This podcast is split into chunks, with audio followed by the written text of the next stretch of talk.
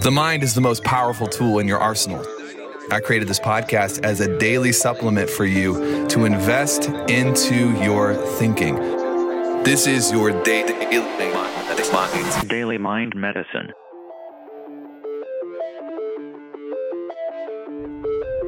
Friends, how are you doing? Hope you're well. Welcome to a Daily Mind Medicine. Um, just checking on some people on the team this morning. It is early. I am headed into uh, into the gym, then into the office. We have events this week. We have one today, one tomorrow, and then a different one uh, the tail end of the week. And then I fly out to Mexico for a few days with my bride, and we're gonna recharge. And speaking of recharging, I've got to say that one of the most difficult things for me in probably 2019 and the first six months of 2020. Honestly, if we were to go back, this is probably way before 2019, 2020, but it started hitting me really bad in 2019, 2020. The most difficult parts of my schedule was learning how to rest. And uh, ironically, it's something that I have finally gotten a couple of our execs to get really good at. And I was messaging somebody this morning over uh, Telegram. I was like, hey, when's your next vacation? When's your next extended weekend? Because here's the thing producers want to produce. And if you're a producer, and you don't have to be an entrepreneur to be a producer, let's face it, like sometimes, sometimes I think there's this stupid, like, hoorah about entrepreneurship today where everybody wants to be an entrepreneur because they think it's cool. But I'll be honest with you, uh, sometimes you can make a lot more money and have a lot more freedom and a lot more mobility. And uh, you can get a lot further by patching up to a group or a company that's already growing as long as they're not capping you.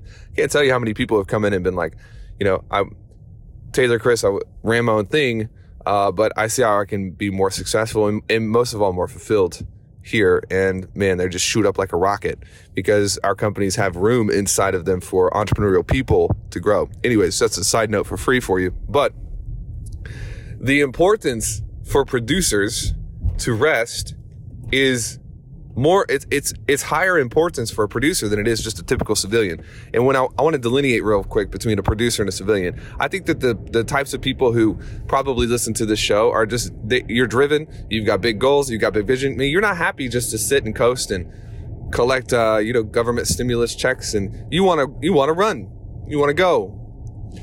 And uh, in some regards, we can compare you to like a a Ferrari, like a 488 or a, or maybe a 911 turbo or a exotic with a nice, uh, bit of torque versus the average human being who's nothing wrong, but they just don't have a lot of drive and they don't really, they don't really know what they want and they don't really care that much. And you got like a, they're, they're like a Toyota Camry, great car, gonna last a long time like let's just be real about it. I'm just i'm segmenting these two types of people against each other.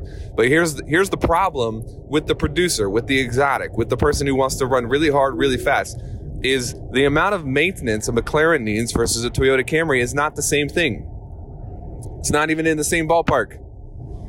You got to have you have precision maintenance requirements with an exotic car and it is expensive. You can drive that car hard and fast but you're going to have to take care of that car a lot differently than you take care of a Camry. Because a Toyota can just go, go, go. It never needs maintenance. It's just cool, chill, steady. But the problem with producers is a lot of times you are you will burn out if you do not take time to get yourself into the shop and replenish. And for me and my my teams, like I want to make sure it's absolutely clear.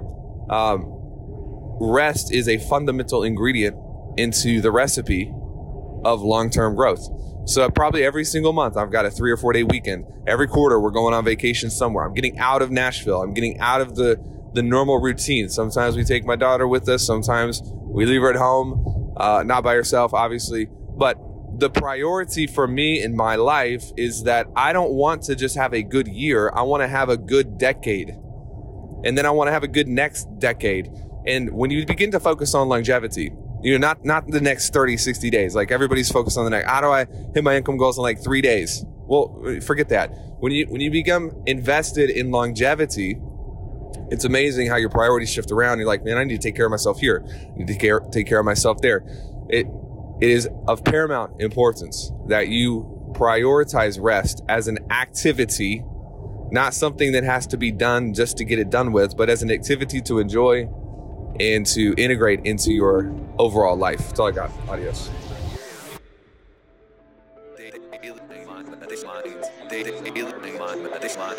DailyMindMedicine.com.